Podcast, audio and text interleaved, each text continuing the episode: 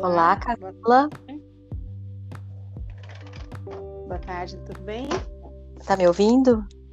Tá baixo? Bem? Ah, então tá bom. A gente tá aqui fazendo uma história contada. É um podcast em que a gente conta o que está acontecendo agora nesse projeto da Liga Digital. Sim. é, é, falando um pouquinho, é, contando a versão de quem está dentro do projeto e tal. Então, uma série de papos que a gente vai desvendando aí aos poucos é, como é que se pensou e o que é que está acontecendo com o projeto da Liga Digital. Meu nome é Tia Mia Machita, sou uma caçadora de desperdícios e orientadora pedagógica da Liga Digital. E hoje comigo aqui eu tenho quem? A Camila Tersaroli, orientadora pedagógica da Liga, amplificadora de possibilidades e guardiã de sonhos. Nossa Senhora! Né? Você ouviu o primeiro podcast? Ouvi sim. Ouvi. Você conta do semestre passado, como foi a sua ideia, a iniciativa, o que a gente chama hoje de Deu Liga. É. Só que ali, naquele momento que eu contei a história, a gente ainda não tinha terminado o curso, não tinha feito a formatura, não tinha feito a visita técnica. E aí eu queria. É, eu queria você junto comigo aqui para a gente poder é, recontar, né? Fazer um, um, relato a respeito do que, que aconteceu aí com essa primeira turma. Primeira turma que foi no meio da pandemia e a gente vence a pandemia porque é, reestrutura o projeto para ser totalmente virtual. Começam 20, não foi? E aí depois Foram. permanecem 10. Isso. É, 10 que formam equipes e que essas equipes criam as suas lojas virtuais, não foi? Exatamente. Desses 20, 10 permaneceram conosco até o fim, separaram-se em grupos de dois e três, né? E montaram as suas lojas, que ficaram incríveis, diga-se de passagem. Por que você acha que começam 20 e permanecem só metade? Você tem uma visão sobre isso? Às vezes as pessoas perguntam por que, que começa com tanto e depois permanece metade ou menos da metade que chegam até o final? Fala um pouquinho, Camila. Eu acho que faz parte da seleção natural das coisas.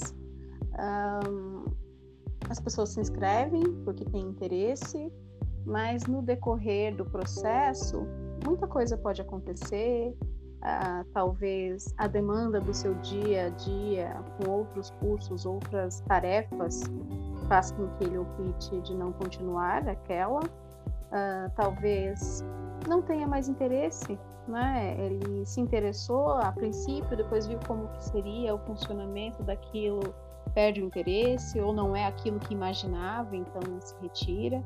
Tem as dificuldades que a gente sabe que tem, de internet, de aparelho, conexão e tudo mais. Então, assim, é uma série de fatores que podem ocorrer e que, que é normal, que tudo bem, porque faz parte mesmo do processo. Às vezes a gente se empolga em eu pelo menos faço isso, me inscrevo em milhares de workshops na internet, coisas gratuitas, e depois eu não dou conta de assistir tudo, de ver tudo ao mesmo tempo, né?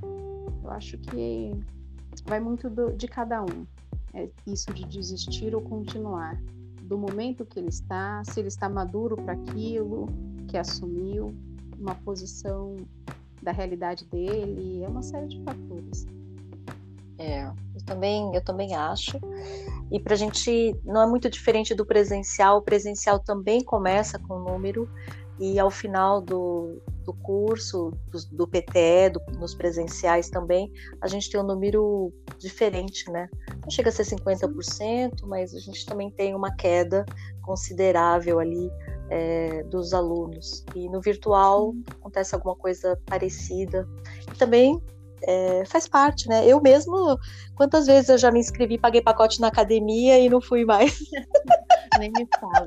Eu fiz isso uma vez. Eu fui no primeiro dia, falei, isso aqui não é para mim. Nunca mais voltei. Não, e assim, e a gente está pagando. Imagina um curso que não se paga, né? Que é gratuito. Exatamente. Então, é, essa questão de aderir é mais rápido. Agora, manter né, e construir o conhecimento a partir disso, aí que vai precisar. Isso que é a, seleção natural, né? Então, quando os jovens resistem, como esses 10 que se formaram na primeira turma, eles mostraram que eles não estavam ali para brincar, eles mostraram que realmente existia uma vontade, né? E aí e o universo recompensa, né? Não recompensa isso? Porque o que, que surgiu para essa turma? Aquela primeira possibilidade de visita técnica, conta aí um pouquinho. O pessoal deve estar curioso de saber o que, que foi essa visita técnica. Foi, foi, foi incrível, né? Porque eles começaram o curso, assumiram ah, esse, essa participação no projeto sem esperar nada em troca, além de, é claro, conhecimento. Nada mais foi prometido para eles, além de conhecimento sobre o e-commerce. E, e eles se entregaram tanto, esses 10 que ficaram, se entregaram, se comprometeram tanto com o curso, que tudo foi acontecendo, tudo foi surgindo, né? E é, aconteceu de ter a oportunidade das visitas técnicas. Nós tivemos duas visitas, né, no mesmo dia. Conhecemos a Soulog e uh, fomos nos bastidores de, de trabalho da Juliana Flores. Então, assim, foi incrível, incrível. Eles estavam eufóricos, eles estavam nervosos. Acredito até eles brincaram que não dormiram direito na noite anterior, né? Esperando esse momento, porque foi uma surpresa para eles, para nós também, né? Foi uma surpresa e foi um dia incrível. Eles conheceram os bastidores da Juliana, o, o CEO, né, o presidente, foi super atencioso, mostrou todas as etapas do processo para eles, responderam toda, respondeu todas as perguntas, assim, foi incrível. Eles tiveram acesso que poucos possuem. E, e até me atrevo a dizer que no mercado tem gente que não teve nem esse acesso, nem essa possibilidade, e já é uma pessoa já do ramo há muito tempo. Então, foi muito incrível, muito engrandecedor para eles. É. E depois nós fomos conhecer a parte de fulfillment na Solog e foi incrível também ela a presidente a Edi, né? A Edi, ela passou, passeou com eles lá do início ao fim, mostrando todo o processo, embalagem, contando como é. Foi incrível, assim. Que visita técnica. É, e ampliou muito o olhar, porque uma coisa é você ter a teoria durante o curso com os especialistas e botar a mão na massa construindo a sua loja virtual do zero, né? Usando as plataformas e tal. E outra coisa é ver o e-commerce funcionando na prática, que é depois que a pessoa comprou, como é que é que a gente vai entregar isso e garantir a satisfação do cliente, né? Porque o processo de compra ele vai desde o anúncio, desde o inbound marketing, né? Aí vem para o anúncio, aí ele entra na loja, aí ele compra e depois tem a entrega, depois tem a, a avaliação, depois tem o atendimento pós-venda, enfim ele pôde enxergar tudo isso ali, né, nessa visita técnica, de como é na prática, né, ver as pessoas trabalhando, ver a movimentação, ver o depósito, é, o estoque, né, aquelas telas que se mexiam. eu falava, gente, o que, que significa isso? Ele falou, isso aqui são os pedidos. Esse aqui são os pedidos entrando, isso aqui é o que está saindo, isso aqui no meio que você está vendo, toda essa movimentação aqui, é a gente fazendo a mágica acontecer. E é muito, é muito diferente, assim, você vê é, a coisa funcionar e saber, cara, quando a gente faz a loja virtual, é isso que a gente está promovendo, né? Como é que foi? Para mim foi isso, né? Sim, e assim, para mim é a cereja do bolo, porque a teoria, né, pra, traz todo o conhecimento e a gente passa as informações, os profissionais passaram toda a parte técnica, eles treinaram algumas coisas, mas fica tudo muito no imaginário, né? Você fica pensando, imaginando como que é aquilo na vida real, fica um pouco é, voando as informações. Quando eles têm esse acesso, casa, né? Se assenta o conhecimento de verdade. É como ler um livro. Você lê um livro e aí na sua cabeça você monta toda aquela história, todo aquele enredo. Quando você assiste um filme, você materializa tudo aquilo. Então é uma materialização do conhecimento que eles tiveram. É, é incrível. Eu acredito que ali é, foi batido o martelo, sabe? Agora eu gravei tudo isso que eu li, que eu estudei, que eu ouvi. Eles gravam quando você tem esse encontro, de poder ver como funciona na prática. E, e para você, Camila, o que mudou para você com relação ao entendimento de e-commerce ou do marketing digital, desse universo, né, é, do e-commerce depois de, de ter feito essa visita técnica com os, os jovens? Me conta. Ah, mudou tudo, né? Eu não tinha ideia do quão grande é uma operação, do quanto de informação ela tem, do quanto de detalhes ela possui. Eu não tinha ideia, eu só era uma compradora da internet, só isso. Eu ia lá, escolhia o meu produtinho, ficava contando, esperando na janela para me entregarem. Era só isso que eu fazia, eu não tinha essa noção do mundo que é por trás. Você ficou mais compreensiva com relação ao trabalho deles? Porque a gente fica muito exigente. Ah, porque demora para entregar, porque entregou errado, porque não sei o que. A gente gosta muito de reclamar. Mas ah, olhando ali o, o universo deles, todas as variáveis que eles precisam lidar, é, milhares de produtos, milhares de pedidos. Como é que ficou aí o é, Você ficou, gente... gerou mais empatia? Como é que é? é? É, não tem como, gera sim mais empatia, porque você entende realmente como funciona, e é claro que eles trabalham para não haver falhas, mas podem ocorrer como qualquer outro local, então você fica assim mais empático. Até, se você falou disso, eu lembrei. Depois disso, dessa visita técnica, passam uns meses, eu fiz uma compra pela internet e eu precisava dela dentro de um determinado prazo. E não chegou. Num outro momento, a primeira coisa que a gente ia fazer era abrir um chamado, reclamar que não chegou, que não tá. Só que a gente está vivendo uma pandemia, né? Aí eu falei, não, peraí, muita gente está contando pela internet, esse prazo aqui aconteceu alguma coisa no meio do caminho com a transportadora, deixa eu respirar aqui, o produto vai chegar. E ele chegou, né? Dias depois do, do prazo que estava estabelecido, mas ele chegou. Então, assim, fica mais empático. Você respira um pouquinho e fala, calma, eu entendo como funciona o processo e coisas podem acontecer. Claro que todo caso é um caso, mas a empatia ela, ela começa a florescer mais fácil. Verdade, verdade. Agora eu vou contar para você o que mudou para mim. Eu estou também aprendendo sobre esse universo, porque a minha o meu mundo sempre foi empresa, corporativo, mas né, não do, uhum. do, do digital, então muita indústria, é, redes de, de, de, comércio e de serviços, né, que se interessam uhum. pelo Mutainai, e a parte de formação de, de, de, jovens e formação de líderes que eu tenho. Então é muito, é muito esse universo que eu sei. E aí eu lido muito com os gestores. Eu lido muito com os gestores, com diretoria, com CEOs das empresas, eu tenho muito esse universo. E eu vou falar uma percepção que eu tive quando eu entrei para o digital, para o e-commerce. É, algumas diferenças. Primeiro, que os CEOs, os heads, os coordenadores, as pessoas que estão ali na liderança desse negócio, eles são mais jovens. Você vê. Verdade.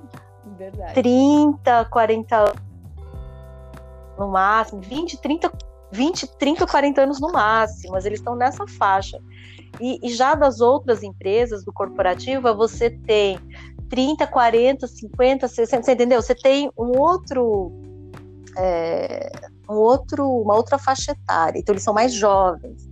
Verdade. E aí eu, eu senti eles mais acessíveis também mais acessíveis. Quando você vai ver a história do, do, do Clóvis, que é o presidente, que é o dono da, da Juliana Flores, né? Que, que começa na, isso de uma forma assim tão simples, ajudando a mãe dele ali, com a barraquinha né, de flores, com a primeira banca, primeiro, primeiro a lojinha, e aí depois aquilo vai crescendo, e ele visionário já fala, o negócio é online, quando... e ele vai sempre à frente, né? Eu gosto muito disso. A Edi também, uma mulher que perde tudo e depois ela, depois de perder tudo com, com um filho pequeno, ela fala: não, vamos fazer, vamos fazer isso, né? E se mete a fazer o, o a Full Filme e oferecer oportunidade de estoque e entrega para os produtores do interior, do resto do Brasil. E se não tem estrutura para ter um, um então ela funciona fun funciona como um centro de distribuição que acolhe o negócio dos clientes dela como se fosse ela, né? Como se fosse cliente, como se fosse o negócio dela.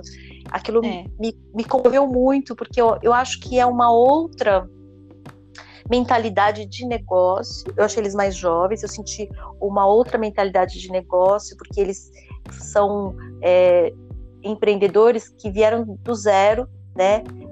Também de origem humilde, e a disponibilidade deles receberem os nossos jovens e deles se enxergarem ali. Porque eu achei é. que uma pessoa que nasceu, né, fala assim, ah, não, eu vou ajudar vocês tal, mas eles tiveram uma vida diferente. E eles ali, tanto o Clóvis quanto o Edi, eles, quando eles contam a história deles, os meninos se reconhecem, né? Eles, Nossa, eles sabem o que é a nossa realidade. Então ele fala, eles falam isso. E aí eles, e hoje estão, nas, é, tem as empresas, estão aí é, trabalhando é, e aí, sabe, isso inspira muito os nossos jovens. Então, eu vi uma diferença ali. Eu fiquei com vontade de trabalhar para eles. e de... que eu também eu achei o máximo. Eu fiquei com vontade de trabalhar para eles e de também ajudá-los na formação. Por isso que eu fiz a pergunta para os dois CEOs, né? Eu perguntei assim: é, o que, que você está procurando num colaborador? O que, que você espera de um colaborador para trabalhar com você, né? E todos eles me responderam. Então eu, me, eu ali naquele momento me comprometi de falar assim, o que depender da minha parte, eu quero formar estes profissionais para serem os melhores profissionais para vocês, entendeu? Para poder, pra... porque assim nenhuma empresa cresce se não tiver pessoas. Não, pessoas não. comprometidas, pessoas treinadas, pessoas conscientes pessoas capazes, né? Porque capazes todos nós somos, mas ela precisa se sentir capaz e ter espaço, né, para isso. Ali, Sim, tanto num quanto no outro eu vi. Ter uma conexão com a empresa que ela está, né? Ela precisa entender aquela empresa, a história, como surgiu, é, esse head, esse CEO que está lá em cima, ela sabendo disso, ela tem uma conexão maior com a empresa e, e é claro que tudo flui mais fácil. É, é, aquela frase que a gente conhece, que veste a camisa, mas vestir a camisa não é só porque você vai fazer bem feito, mas é porque você entende a história daquilo, a necessidade e a importância, né? Você se reconhece. É, exatamente. E eu, eu senti isso e, e nem sempre a gente sente nas outras empresas, sabe? Eu transito em muitas e a gente, eu difícil, difícil você ver o CEO de uma empresa é, destinar abrir a empresa todinha é, e, e, ele pessoalmente acompanhar a gente, explicar tudo, responder todas as perguntas é, é, muito difícil você ter isso, sabe? As pessoas ah, falam, não, eu tenho coisas mais importantes. Ele abriu mão de todas as coisas que a, a, gente podia pensar, ou até os assessores dele podiam pensar como importantes naquele momento, e falou, não, hoje, agora eu vou me dedicar a estes jovens aqui. Então, eu achei Foi. muito bonito isso, assim, muito forte. Aquilo me impressionou muito. E a simbologia, né? Lembra que ele abriu todas as portas, ele ia nas portas, ele abria todas as portas para que eles passassem. Ele não mostrava o caminho, ele conduzia o caminho. Ah, e o Clóvis, né, da Juliana Flores. Foi, ele conduzia, ele ia até a porta, abria todas as portas por qual a gente passava, esperava todos eles passarem, conduzindo-os pelo caminho. É, é, a gente fica de fora observando, né? Eu, você, a gente fica mais para trás, deixando que eles aproveitem aquele momento, então a gente começa a observar esses, esses detalhes. E são os detalhes que fazem toda a diferença, né? É verdade, é verdade. E quando eles falavam do perfil, né? Quem eu quero para trabalhar aqui comigo, né? E aqui, e os nossos alunos brilhavam o olho e falavam assim: Nossa, eu sou esse jovem, sabe? Eu sou esse jovem. A gente sentia isso porque foi trabalhado isso durante todo o semestre. E aí, quando chega lá na voz do CEO e ele fala que é aquilo que ele quer, e eles se sentem e falam: Nossa, eu sou esse jovem. Então, assim, foi. Eu fiquei emocionada com a visita técnica, porque foi é, a prova, né, de que é o caminho mesmo que a gente é, tem traçado e que é isso que, que o mercado quer e precisa, né? E, e ali foi muito, muito forte. Aí depois teve a formatura, né? Também uhum. veio a, a consagração. Nossa, a Helenice, a Edi, o Bruno, todo mundo mobilizado para fazer do evento de formatura no meio da pandemia que, possa, que pudesse Sim. ser um evento inesquecível para esses jovens que lutaram tanto, que foram tão, tão guerreiros ali, e a gente queria de alguma forma tangibilizar o sucesso, né? Toda a preocupação deles com, com a saúde, com as medidas de proteção, com cuidado, o zelo de buscá-los na, na residência deles, né? De ter esse, essa preocupação de não deixá-los ir e voltar sozinhos no ônibus, mas buscar eles, uh, máscara, álcool gel a todo momento, achar um espaço incrível que eles pudessem se sentir muito mais assistidos, importantes, que tivesse espaço para que tudo fosse feito com, com, com proteção, né? No momento que a gente está vivendo, mas assim demonstrando um carinho, um carinho tão grande do início ao fim os detalhes, né? Os, os presentes que eles ganharam. Isso, isso mesmo, buscando parcerias e aí conseguiram fazer uma formatura no momento que a gente está vivendo de pandemia incrível, foi incrível. Não teve como não ver os olhinhos deles brilhando desde o início até o fim. Foi impressionante. É. E a mobilização, né? A, a Helenice e a Edi mobilizaram toda a rede delas e todo o mercado, de alguma forma, contribuiu, né? As pessoas que sentiram que poderiam fazer alguma coisa, contribuíram e foi, assim, espetacular. Aí vem, depois disso, a segunda turma. Tipo assim, aí a Helenice falou assim, ah, Tcheme, agora... Porque ainda não... Era já a Liga, né? Mas agora a Liga vai ter três cursos no próximo semestre. aí, eu, aí eu falei, uau, é, como vai ser? Ela falou, a gente vai fazer agora, porque do primeiro a gente já tinha, né, a convocatória tinha os, os nossos veteranos, mas agora a gente estava abrindo, abrindo. E então eles eram jovens ou pessoas que estavam interessadas em aprender entrando na liga. Eles não tinham contato com a gente, nem nada, nem eram remanescentes de outros projetos nossos. E esse foi também um, desafio, né, para gente. Foi. Porque aí começa com inscrição e depois uh, conta aí como os aprendizados que a gente teve aí a partir dessa, dessa é. experiência é. aí. É, a primeira turma eram os nossos veteranos, então a gente já conhecia todos eles, já tinham passado por um processo de preparação para o mundo do trabalho e tudo mais. E, e aí, nesse semestre, ela abriu a nível Brasil, e aí vem aquela ansiedade, aquele friozinho na barriga, né? Porque teriam jovens veteranos lá, né? Nossos, mas a maioria seria outras pessoas que a gente não conhece, de outros estados, e vem aquela preocupação em falar com todos da mesma forma, né, de outros estados. Ai, será que esse jeito que eu falo aqui é uma uma brincadeira, uma gíria, é igual piada do elevador, sabe? De onde você está, você consegue falar do tempo com as pessoas, não é a mesma coisa, cada um é de um jeito, então vem toda aquela aquela questão do desafio, do frio na barriga, de falar com novas pessoas trazer esse conhecimento tão importante para pessoas de todo canto do Brasil. Já começa daí o desafio, né? Juntar todas essas, essas pessoas de é, faixas etárias diferentes, de mundos diferentes, de cidades, de estados diferentes, de rotinas diferentes, visões, né? É, expectativas diferentes. É, começa com essa parte assim, eu, pelo menos, eu achei muito desafiador, assim, um frio enorme na barriga dessa nova experiência. Isso só na parte da inscrição, né? só naquele momento ainda que as pessoas estão preenchendo o formulário falando que tem interesse. E a partir daí, tudo começa a se desenvolver. Foram mais de 400 inscritos, né? E, yes. e aí você começa a conversar, começar a fazer a formação dessas turmas mesmo.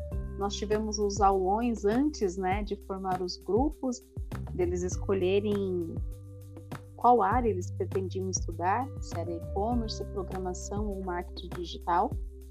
E aí nesses aulões você já começa meio que acompanhar um ou outro que está ali já comentando, outros ficam só mais assistindo, mas aqueles que comentam mais você já começa a acompanhar e, e saber em que vibe que ele está de expectativa, né?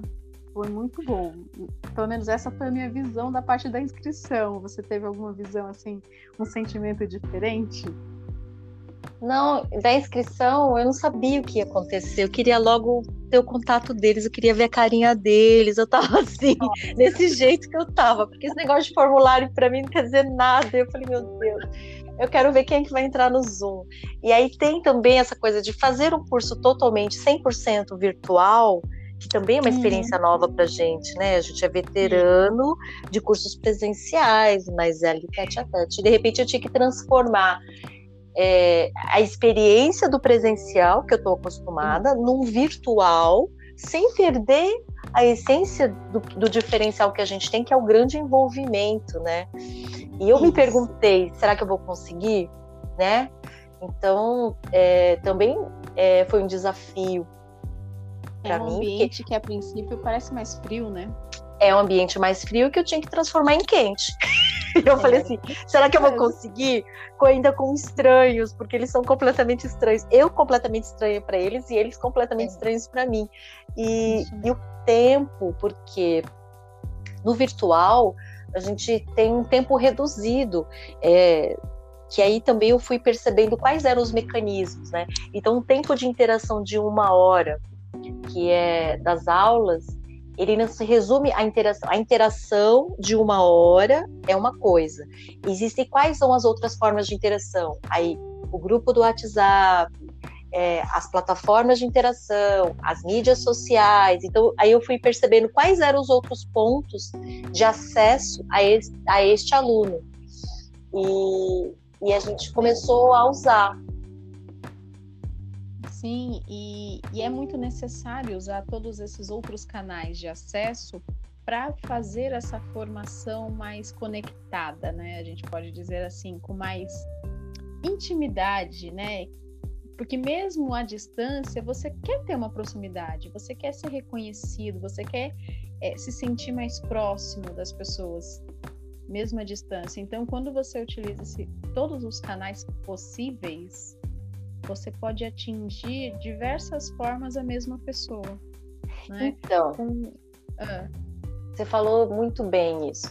Há uns três anos atrás, eu, eu fui no FILE, Festival Internacional de Linguagem Eletrônica, que acontece ali no Centro Cultural da Fiesp, todos os anos no mês de julho.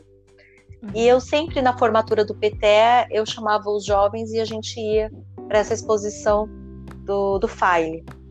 Hum. E, e aí vem exposições de linguagem eletrônica, né, do mundo inteiro. E aí uma me impressionou, teve um ano que me impressionou muito, acho que foi 2017. E todas hum. as, as obras de arte eletrônica, elas tinham o principal, a principal questão dela era sensores. Então, por exemplo, tinha um que era por aproximação, ele mudava de cor, de acordo com a aproximação que as pessoas tinham daquele objeto, ele mudava. Tinha um que era um vaso quebrado. Então ele, ele era um vaso quebrado, só que quando você se aproximava, o vaso virava e mostrava só a parte bonita dele. Uhum. Então, onde tinha movimentação, ele virava, porque assim, Ele só queria mostrar a parte bonita. Então, os sensores conseguiam perceber e ele interagia de acordo com os sensores. E aí, o que, que eu percebi, né? É, todas as, as instalações tinham a questão dos sensores. Eu falei assim: olha, uma grande, uma grande sacada quando a gente fala de uma nova linguagem de comunicação, uma nova linguagem de interação, é, de educação digital, tem a ver com captar, é, captação. Então, assim, os é. sensores é. são elementos captadores, né? Então, eu acho Sim. que usar todos os canais, né, de além do, da, da, da aula virtual, usar todos os outros canais é como abrir um novo tipo de sensor para manter Sim. essa interação. Foi essa a, a, coisa que eu, que eu percebi, assim, quanto era importante abrir todos esses canais e interagir com todos eles, porque a partir dele a gente vai tendo, além de ter mais informações sobre esses alunos, é, eles também podem perguntar, interagir, a gente interage também de outras formas, porque cada meio, uhum. de, cada canal é uma, um formato de comunicação diferente, né? Exatamente, eu acho muito importante. E assim, nós estamos vendo que está dando muito resultado muito certo. Né? As diversas formas de comunicação dentro de um projeto, dentro de um processo de aprendizagem. Como isso é importante? O WhatsApp é, tem o grupo, né? O grupo tem as regras gerais para todo mundo ter uma convivência é, boa ali, né? Não passar só o necessário, informação e, é claro, se ajudar, mas eles, através desse grupo do WhatsApp, eles possuem uma abertura para chamar nós da liga, é, toda a turma, toda a equipe, no particular, se for necessário, para tirar uma dúvida, para relatar uma questão, né, para trazer uma, uma ideia nova, e isso gera proximidade. Né? Essa abertura deles saberem que podem, a qualquer momento, chamar alguém ali no susto, no desespero, quando uma ideia surgir, é muito legal ajuda nesse nosso é, trabalho, nesse nosso processo de acolhimento, sentir esse calorzinho humano que tem no presencial. Eu, pelo menos, vejo dessa forma. E aí tem os outros canais, o Instagram, o LinkedIn, e eles vão se comunicar com você lá através dessas outras formas, dos outros modelos. Mas tudo isso traz aquele calorzinho do presencial que a gente busca tanto dentro do processo de aprendizagem do digital. É. E tem uma coisa também de educar eles a, a saber como eu me comportar no digital. Porque, por exemplo, ah, se eu participo de uma sala de aula, então eu sei como me comportar. Eu vou chegar no horário, eu vou manter o silêncio quando um está falando, vou levantar a mão quando eu quiser manifestar, né? Agora, como é esse comportamento traduzido no digital?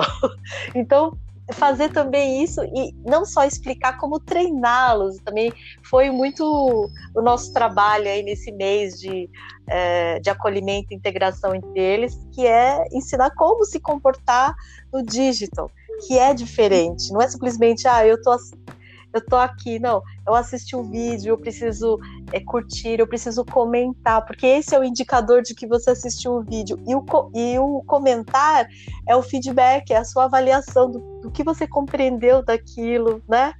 Você é... Exatamente. E assim, o link. Ah, eu vou mandar um vídeo. Aí eu mandei o um vídeo lá. Então, é como se eu tivesse em aula. Só que ele pode assistir o vídeo uhum. a hora uhum. que ele puder e dar o feedback. Só que se ele não dá o feedback, eu não tenho essa referência. E aí eu fico sem esse sensor, né? Sem essa informação. E, e educar eles com relação a isso, explicar, né? De que, olha, aqui no digital é assim, você assiste um conteúdo, ele tem que ser comentado, ele precisa ser comentado, porque é um, é um sensor, é um feedback muito importante para o produtor de conteúdo. E através do comentário a gente consegue descobrir muita coisa sobre esse, esse participante também, né? Então. Isso, com certeza.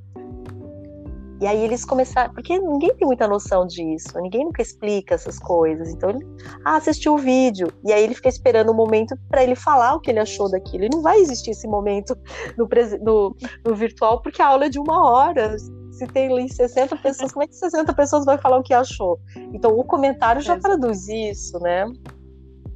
Sim, sim. E aí levanta as questões que forem necessárias e a gente utiliza aquela hora de interação é, pelo Zoom de uma maneira muito mais efetiva, muito mais sustentável, muito mais pontual. Né? A gente traz ali exatamente o que é necessário naquele momento, porque todo o resto pode ser resolvido por fora, pelos comentários, para a gente conseguir acompanhar quem está assistindo, quem não está pode o grupo mandar a pergunta lá no grupo e todo mundo já consegue se ajudar, né? Eles se ajudam muito essa proatividade, entender que é uma empresa, né? Numa empresa não adianta uma ponta do barco estar tá furada e os outros não, vai todo mundo afundar. Então essa qual seria a palavra, mas essa educação digital, né? Essa educação de como se portar no mundo digital, ela é muito importante. Parece que é simples e parece que a gente está chovendo no molhado. Ah, isso eu sei, mas não é. Eu fico reparando, tive uma reunião na sexta-feira e com pessoas, né, profissionais mais maduros e tal. E você percebe que eles deixam o microfone ligado quando não deveriam, por exemplo. Né? Então, assim, você vai reparando, parece que todo mundo sabe, mas não sabe. E não adianta se você tem 30 anos de carreira. É um ambiente diferente. Então, existem pré-requisitos diferentes para você se comportar no meio ali de um encontro virtual. É muito necessário essa, essa parte de, de integração que a gente realizou com eles e a educação e como... digital, de como fazer. Agora, dando feedback para eles como você acha que eles é. estão? Porque assim, porque como você acha que eles estão assim se comportando aí para serem essa, esses aprendizes da liga? Olha, eu já os elogiei e eu vou falar nessa reunião que eu vi que pessoas, né, há 30 anos no mercado não conseguiam mutar o microfone enquanto acontecia a reunião e você ouvia barulho de tudo quanto é tipo, panela batendo, cachorro latindo, e aí corta do anfitrião a voz, né? Eu falava, gente, os meus alunos estão dando de 10 a 0 nesse povo. Sim. Eu estava indignada, porque os nossos alunos estão incríveis. Eles estão pontuais, né? A gente abre a sala 10 minutos antes, já tem galera ali. Gente, eu já testei abrir a sala 20 minutos antes e tinha gente entrando. Você, você acredita? eles entram, quanto antes abrir a sala, eles já estão lá esperando aquele momento. Quando entra na sala, eles dão boa noite e mutam o microfone. Se tem alguém falando e por acaso alguém entrou e saiu da sala, tem problema de conexão e o microfone, sei lá, esqueceu ligado, eles mandam mensagem no chat pedindo para fechar o microfone. No particular. Ah, isso que eu ia falar também. Você que fica sempre no chat, eu tô achando o chat tão maduro. Maduro no sentido deles tão alinhados com o que tá lá e conversam, pergunta. Aí quem pergunta lá uma coisa, aí o outro já responde. Então funciona o, o a, live que a, que a gente está falando e funciona aqui no chat também uma coisa muito produtiva, muito uma bacana, construção. uma construção é. muito bacana, né? Eu, eu percebi isso, eu não fico tanto ali, mas é, nesses últimos ali eu fiquei olhando e fiquei impressionada como eles são ativos no chat, como eles são, são, produtivos. E não é conversa paralela. Não é, não é conversa é paralela, é uma coisa realmente do tema e uhum. eu fiquei muito feliz, porque é um grupo grande que está se alimentando já de tudo. E eles conseguem, né? Eles conseguem prestar atenção e responder as perguntas no chat ao mesmo tempo, e fazer perguntas e o outro responde. Sim. Complementam o que está sendo dito através do chat, é impressionante. Eu, eu dou risada, porque quando eu olho as gravações das nossas aulas, eu sempre estou olhando para o chat. eu fico lendo o chat deles, porque é uma construção é, de grupo muito rica, muito rica aquele chat. Tem muita informação importante, troca de experiências. É impressionante como eles conseguem acompanhar, absorver o que é dito e já transcrever isso no que eles estão conversando no chat. É maravilhoso. E aí eu acho que vem a grande riqueza dessa experiência, porque uma vez que esses, esses participantes vivem isso e percebem que é possível é, ter um grupo, trabalhar em equipe, com cooperação, com respeito, sendo digno do espaço oferecido, da inteligência compartilhada, é, dos contatos ali disponíveis, e eles constroem de forma horizontal esse conhecimento. Assim, ninguém é melhor que ninguém, todo mundo tem para agregar, né? E, e, eles viverem essa experiência, eles falam, puxa vida, se a gente viveu aqui, a gente pode, a gente pode reproduzir isso em qualquer ambiente. Porque eles já têm a é. semente de que é possível. Né? Eles já sabem como se faz isso. E é isso que me deixa mais assim animada, né? Quando você tem ali é, mais de 100 participantes, a gente somar tudo, acho que dá uns 100 participantes ali, um pouquinho mais de 100, mais. podendo viver essa experiência, não ouvir falar, ler num livro, ah, gestão horizontal, e-commerce, ah, tá, é, é, como é que é, diz que funciona, é muito bom. Uma coisa é você ver teoria, outra coisa é sentir na prática e sentir o poder da colaboração das pessoas ali realmente se ajudando, né? Isso me deixa muito feliz. E é muito inovador isso, hein, Camila? Sim, sim. É inspirador e inovador.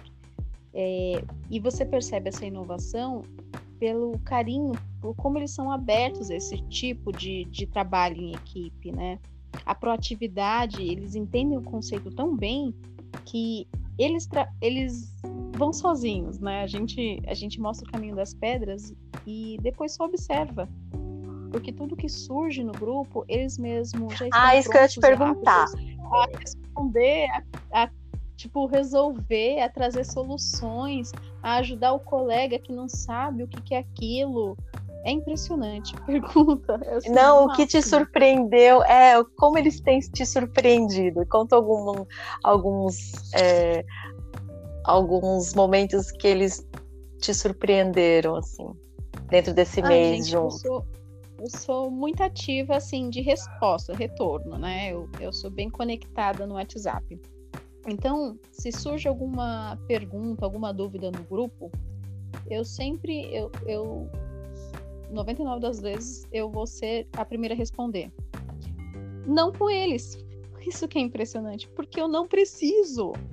Eu não preciso responder nada lá dentro. Eles são tão auto é, é, suficientes e sustentáveis, é, fazem uma gestão tão boa entre si de conhecimento e de companheirismo que surge uma pergunta, quando eu vou ver, já responderam. Eu não preciso responder. E aí eu, eu comecei a fazer isso, eu comecei a segurar o impulso da professora, né, de responder tudo, porque eles constroem juntos.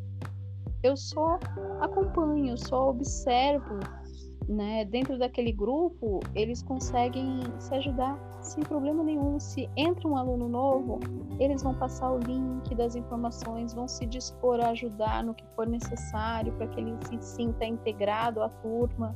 É, se alguém tem alguma dúvida, eles respondem. Se a resposta, sei lá, está errada, o outro vem e corrige, mas tudo com respeito, com uma dedicação, com uma cooperação que é incrível. É incrível, não, não existe a necessidade de, de um olheiro, sabe? Aquela, aquela postura do professor prestando atenção em tudo. Não precisa. Porque é. eles entenderam que essa forma de trabalhar é boa, é sustentável e ela é ela funciona. Ela funciona, então eles vão e, e fazem por si. Ah, eu achei que você falou tudo. Eles fazem por si. Uma das coisas que eu sempre achei errada nas escolas é que os alunos pensam que eles fazem alguma coisa para tirar nota pro professor. É. eu acho isso um desperdício. Por isso que cola, eu falo, gente, é, alguma coisa está errada aí na concepção inicial, né? Então, assim, eu sempre procurei, assim, na escola e, e me estar tá envolvida em projetos que é, a presença não é obrigatória nem a nota. Tipo, se você está preocupado com presença e nota, vai embora, né? Tipo, ó, tá liberado. Eu quero só quem fique e quem quer realmente aprender, porque se fica misturado aquele pessoal que só tá interessado na presença e na nota, ele atrapalha o contexto.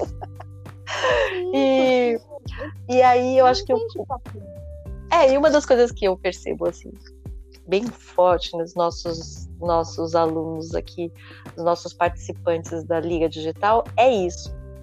eles um comprometimento muito grande. Eles sabem exatamente o que eles querem e, uhum. e eles entendem que aqui na liga eles vão encontrar isso. Que, lógico, vai ser a trabalho com trabalho, bastante trabalho, né? Focado muito nisso se deram muito bem com a diversidade, que também era uma preocupação que eu tinha. A gente tem alunos de 14 anos e alunos de, de 14 anos, e tem gente aí quase com, já com 50 e poucos anos, por exemplo. É uma diversidade, né, uhum. etária. E como é que é, como é que como é que vai ser isso no grupo? Foi perfeito também. É, todo mundo se ajudando, todo mundo entendendo que ali está na condição de aprender e compartilhar. Ninguém sabe tudo, ninguém é mais inteligente que ninguém algumas pessoas aprenderam primeiro. Só isso. Aprenderam primeiro e agora podem compartilhar, né? E cada um aprendeu primeiro alguma coisa. Um de 14 anos, o uhum. outro que já tem idade para ser pai daquele outro. Olha quanta diversidade, né? Disso. E, e a troca, eu acho que permite essa troca entre eles em grupo, conversando, trocando, compreendendo o universo deles, porque a escola segmenta muito, né? Você vê, na escola todo mundo da sala tem aquela mesma faixa etária.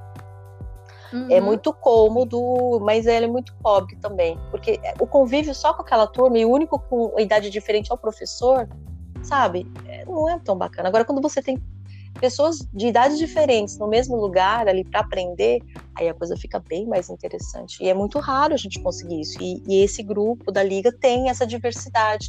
Essa diversidade porque é, de idade, de estado, é, enfim, de várias coisas, e isso só tem a crescer e agregar, né? Trazer mais riqueza dessa experiência, Com eu certeza. acho. Com certeza, porque é exatamente tudo que você falou. É, eles entenderam, né, mesmo com essa diversidade faixa etária, eles entenderam que cada um tem algo para acrescentar ali, para agregar de conhecimento, não importa se é o de 50 ou de 14. O de 50 vai aprender com o de 14, tem muita coisa para o 14 passar e vice-versa. Então, assim, você disse tudo, uh, só aprendeu primeiro e ninguém sabe tudo. É isso. É, eu acho que a gente podia até mandar imprimir isso e fazer uma faixa, sabe? Alguém aprendeu primeiro e ninguém sabe tudo. Tá perfeito. É Vai virar um meme, vamos fazer um post. E, e... Vamos, vamos fazer um post. Disso, é, eu vou fazer um post E, e a forma como eles organizaram o conhecimento, quiseram fazer, usar a plataforma Trello para consolidar o conhecimento construído e, e, também gerenciar os projetos deles. Eu acho que foi muito interessante a solução que eles trouxeram e, e que estão alimentando, porque também trazer uma solução e não levar à frente não vinga, né?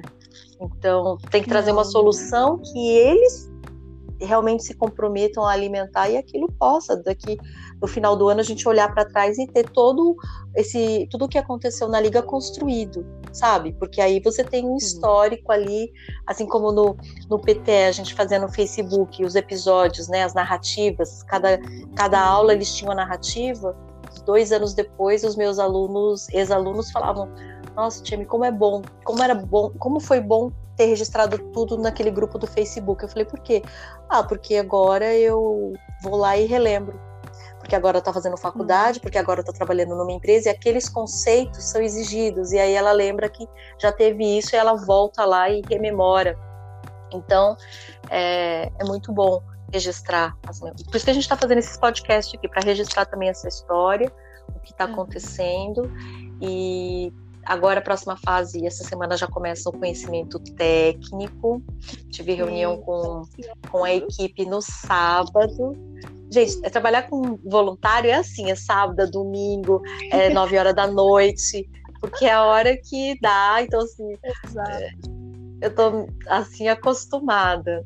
É, porque assim, é, né, é voluntário, eles estão trabalhando em projetos em grandes empresas, então o horário comercial deles está tomado. E aí quando eles e eles querem se dedicar a isso, mas aí o que vai ter, vai ter que tirar o horário da família, do descanso para poder. Então nossas reuniões sábado três horas da tarde. E aí eles muito entusiasmados, é, os coordenadores de cada um, falando já sobre os projetos e lembrando, isso aqui não é um curso é, que vai entregar tudo, ele vai entregar os princípios. né? E, e se a gente tiver uma boa base dos princípios, dali muitas possibilidades estão surgindo. A Eleni está conseguindo muitas parcerias, é, inclusive de bolsas de estudos, de cursos bem parrudos, né, que, que vão mais robustos. E, mas aí vai depender do desenvolvimento dessa base, porque sem essa base não adianta colocar aquele outro, né?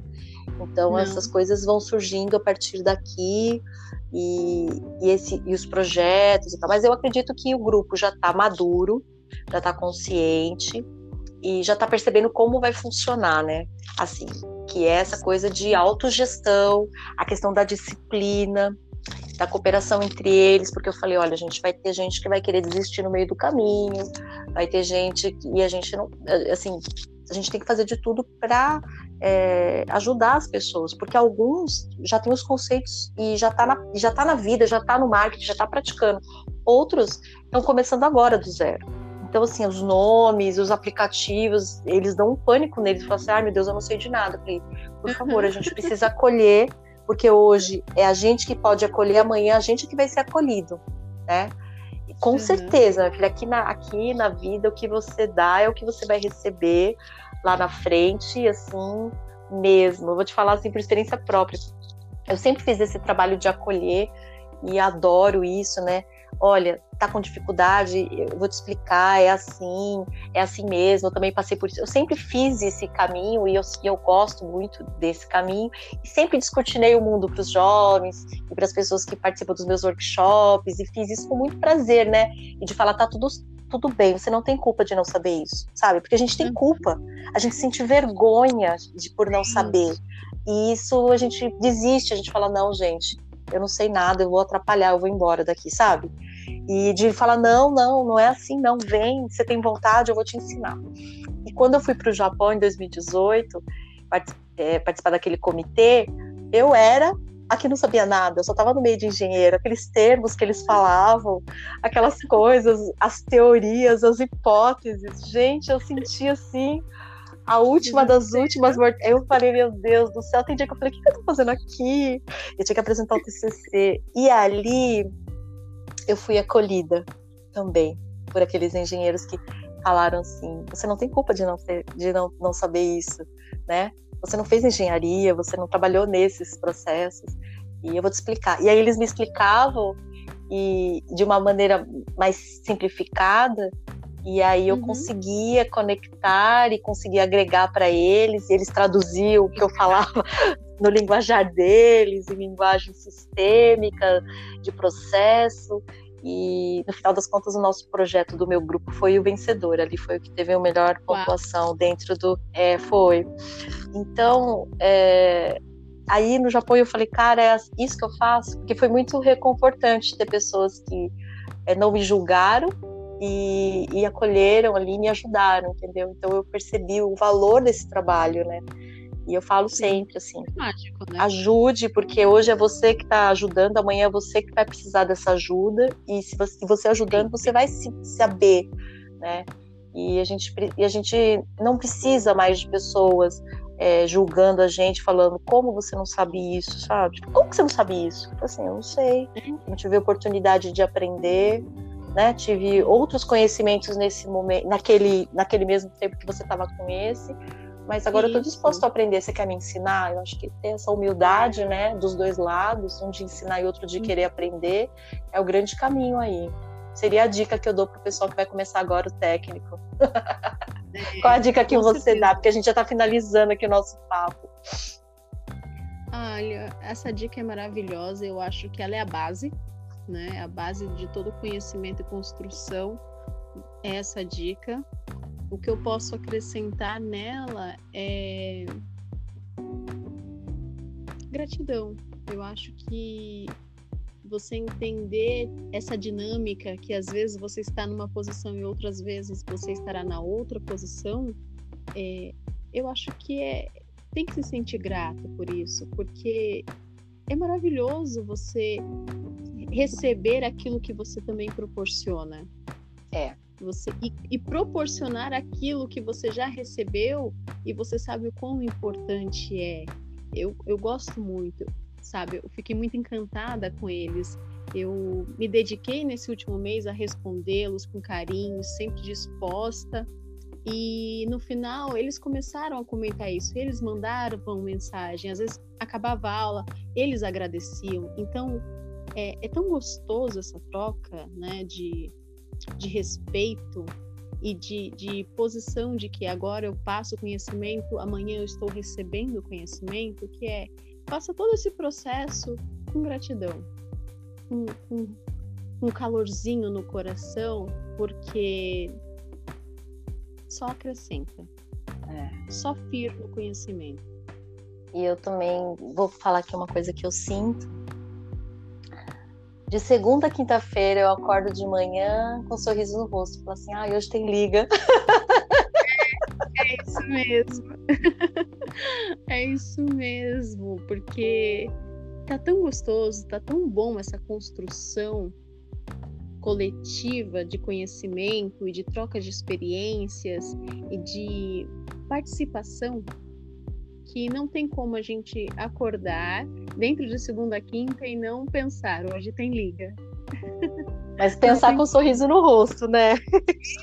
Sim, é, sabe? Falar, cara, hoje vai ter isso, ai, vamos conversar sobre isso, deixa eu ver o que eles estão produzindo, deixa eu ver se eles perguntaram.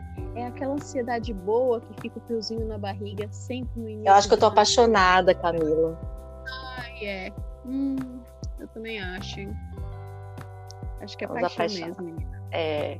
Então, vamos continuar registrando aí essa, essa nossa aventura com a Liga Digital a partir dessa semana começam os especialistas técnicos e desafio. Estou bem feliz, que bom que vocês estão aí acompanhando a gente. Este podcast sobre a Liga Digital tem o objetivo de contar a história como ela realmente está acontecendo. Camila, despede do povo aí. Ai, gente, tchau. Gratidão por estar conosco nessa nessa empreitada, né, nesse ciclo de aprendizagem. Eu só tenho a agradecer, está sendo enriquecedor minha vida, maravilhoso. Um beijo para todos e acompanhem a liga. Sigam porque eles estão produzindo coisas incríveis. É isso aí, muito obrigada. Até a próxima. Tchau.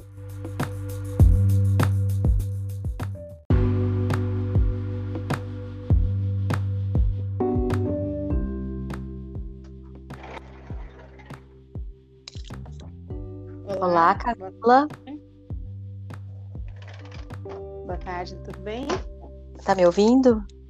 Tá baixo? Bem? Ah, então tá bom. A gente tá aqui fazendo uma história contada. É um podcast em que a gente conta o que está acontecendo agora nesse projeto da Liga Digital. Sim.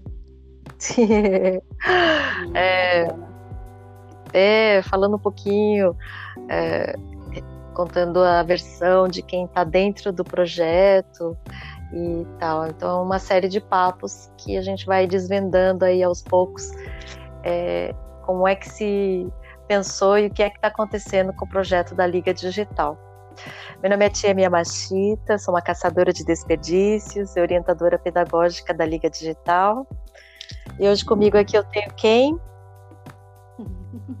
a Camila Tersaroli, orientadora pedagógica da Liga, amplificadora de possibilidades e guardiã de sonhos. Nossa Senhora! Bastante, né? Você ouviu o primeiro podcast? Ouvi sim, ouvi. Você conta do semestre passado, como foi a sua ideia, iniciativa, o que a gente chama hoje de Deu Liga. É, só que ali, naquele momento que eu contei a história, a gente ainda não tinha terminado o curso, não tinha feito a formatura, não tinha feito a visita técnica. E aí eu queria, é, eu queria você junto comigo aqui para a gente poder é, recontar, né, fazer um, um, relato a respeito do que, que aconteceu aí com essa primeira turma, primeira turma que foi no meio da pandemia, e a gente vence a pandemia porque é, reestrutura o projeto para ser totalmente virtual começam 20, não foi? E aí depois Foram. permanecem 10. Isso. É, 10 que formam equipes e que essas equipes criam as suas lojas virtuais, não foi? Exatamente. Desses 20, 10 permaneceram conosco até o fim, separaram-se em grupos de dois e três, né? E montaram as suas lojas, que ficaram incríveis, diga-se de passagem. Por que você acha que começam 20 e permanecem só metade? Você tem uma visão sobre isso? Às vezes as pessoas perguntam por que, que começa com tanto e depois permanece metade ou menos da metade que chegam até o final? Fala um pouquinho, Camila. Eu acho que faz parte da seleção natural das coisas. Um, as pessoas se inscrevem porque têm interesse, mas no decorrer do processo, muita coisa pode acontecer. Uh, talvez a demanda do seu dia a dia com outros cursos, outras tarefas, faça com que ele opte de não continuar aquela. Uh, talvez não tenha mais interesse né? Ele se interessou a princípio, depois viu como que seria o funcionamento daquilo, perde o interesse ou não é aquilo que imaginava, então se retira. Tem as dificuldades que a gente sabe que tem de internet, de aparelho, conexão e tudo mais. Então, assim, é uma série de fatores que podem ocorrer e que, que é normal, que tudo bem, porque faz parte mesmo do processo. Às vezes a gente se empolga, em eu pelo menos faço isso, me inscrevo em milhares de workshops na internet, coisas gratuitas, e depois eu não dou conta de assistir tudo, de ver tudo ao mesmo tempo, né? Eu acho que vai muito do, de cada um. É isso de desistir ou continuar. Do momento que ele está, se ele está maduro para aquilo que assumiu, uma posição da realidade dele, é uma série de fatores. É, eu também, eu também acho. E para a gente não é muito diferente do presencial. O presencial também começa com número e ao final do, do curso, do, do PTE, do, nos presenciais também, a gente tem um número diferente, né? Não chega a ser 50%, mas a gente também tem uma queda considerável ali é, dos alunos. E no virtual acontece alguma coisa parecida. E também é, faz parte, né? Eu mesmo, quantas vezes eu já me inscrevi, paguei pacote na academia e não fui mais. Nem me fala. Gente, eu fiz isso uma vez. Eu fui no primeiro dia, falei, isso aqui não é para mim. Nunca mais voltei. Não, e assim, e a gente tá pagando. Imagina um curso que não se paga, né? Que é gratuito. Exato. Então, é, essa questão de aderir é mais rápido, agora manter né, e construir o conhecimento a partir disso, aí que vai precisar. Isso que é a, a seleção natural, né? Então, quando os jovens resistem, como esses 10 que se formaram na primeira turma, eles mostraram que eles não estavam ali para brincar, eles mostraram que realmente existia uma vontade, né? E aí e o universo recompensa, né? Não recompensa isso? Porque o que, que surgiu para essa turma? Aquela primeira possibilidade de visita técnica, conta aí um pouquinho. O pessoal deve estar curioso de saber o que, que foi essa visita técnica. Foi, foi, foi incrível, né? Porque eles começaram o curso, assumiram ah, esse, essa participação no projeto sem esperar nada em troca, além de, é claro, conhecimento nada mais foi prometido para eles além de conhecimento sobre o e-commerce. E, e, eles se entregaram tanto, esses 10 que ficaram, se entregaram, se comprometeram tanto com o curso que tudo foi acontecendo, tudo foi surgindo, né? E é, aconteceu de ter a oportunidade das visitas técnicas. Nós tivemos duas visitas, né, no mesmo dia, conhecemos a Soulog e uh, fomos nos bastidores de, de trabalho da Juliana Flores. Então, assim, foi incrível, incrível. Eles estavam eufóricos, eles estavam nervosos. Acredito, até eles brincaram que não dormiram direito na noite anterior, né? Esperando esse momento, porque foi uma surpresa para eles, para nós também, né? Foi uma surpresa e foi um dia incrível. Eles conheceram os bastidores da Juliana, o, o CEO, né, o presidente, foi super atencioso, mostrou todas as etapas do processo para eles, responderam toda, respondeu todas as perguntas, assim, foi incrível. Eles tiveram acesso que poucos possuem e, e até me atrevo a dizer que no mercado tem gente que não teve nem esse acesso, nem essa possibilidade e já é uma pessoa já do ramo há muito tempo. Então, foi muito incrível, muito engrandecedor para eles. É. E depois nós fomos conhecer a parte de fulfillment na Solog e foi incrível também. Ela, a. A Edi, né? A Edi, ela passou, passeou com eles lá do início ao fim, mostrando todo o processo, embalagem, contando como é. Foi incrível, assim. Que visita técnica.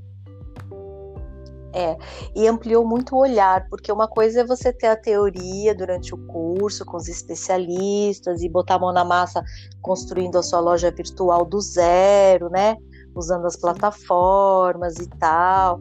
E outra coisa é ver o e-commerce funcionando na prática, que é depois que a pessoa comprou, como é que é que a gente vai entregar isso e garantir a satisfação do cliente, né? Porque o processo de compra ele vai desde o anúncio, desde o embalde marketing, né? Aí vem para o anúncio, aí ele entra na loja, aí ele compra e depois tem a entrega, depois tem a, a avaliação, depois tem o atendimento pós-venda, enfim ele pôde enxergar tudo isso ali, né, nessa visita técnica, de como é na prática, né, ver as pessoas trabalhando, ver a movimentação, ver o depósito, é, o estoque, né, aquelas telas que se mexiam. Ele, eu falava, gente, o que, que significa isso? Ele falou, isso aqui são os pedidos. Esse aqui são os pedidos entrando, isso aqui é o que está saindo, isso aqui no meio que você está vendo, toda essa movimentação aqui, é a gente fazendo a mágica acontecer. E é muito, é muito diferente, assim, você vê é, a coisa funcionar e saber, cara, quando a gente faz a loja virtual, é isso que a gente está promovendo, né? Como é que foi? Para mim foi isso, né? Sim, e assim, para mim é a cereja do bolo, porque a teoria, né, pra, traz todo o conhecimento e a gente passa as informações, os profissionais passaram toda a parte técnica, eles treinaram algumas coisas, mas fica tudo muito no imaginário, né? Você fica pensando, imaginando como que é aquilo na vida real, fica um pouco é, voando as informações. Quando eles têm esse acesso, casa, né? Se assenta o conhecimento de verdade. É como ler um livro. Você lê um livro e aí na sua cabeça você monta toda aquela história, todo aquele enredo. Quando você assiste um filme, você materializa tudo aquilo. Então é uma materialização do conhecimento que eles tiveram. É, é incrível. Eu acredito que ali é, foi batido o martelo, sabe? Agora eu gravei tudo isso que eu li, que eu estudei, que eu ouvi. Eles gravam quando você tem esse encontro, de poder ver como funciona na prática. E, e para você, Camila, o que mudou para você com relação ao entendimento de e-commerce ou do marketing digital, desse universo, né? É, do e-commerce depois de, de ter feito essa visita técnica com os, os jovens? Me conta. Ah, mudou tudo, né? eu não tinha ideia do quão grande é uma operação, do quanto de informação ela tem, do quanto de detalhes ela possui.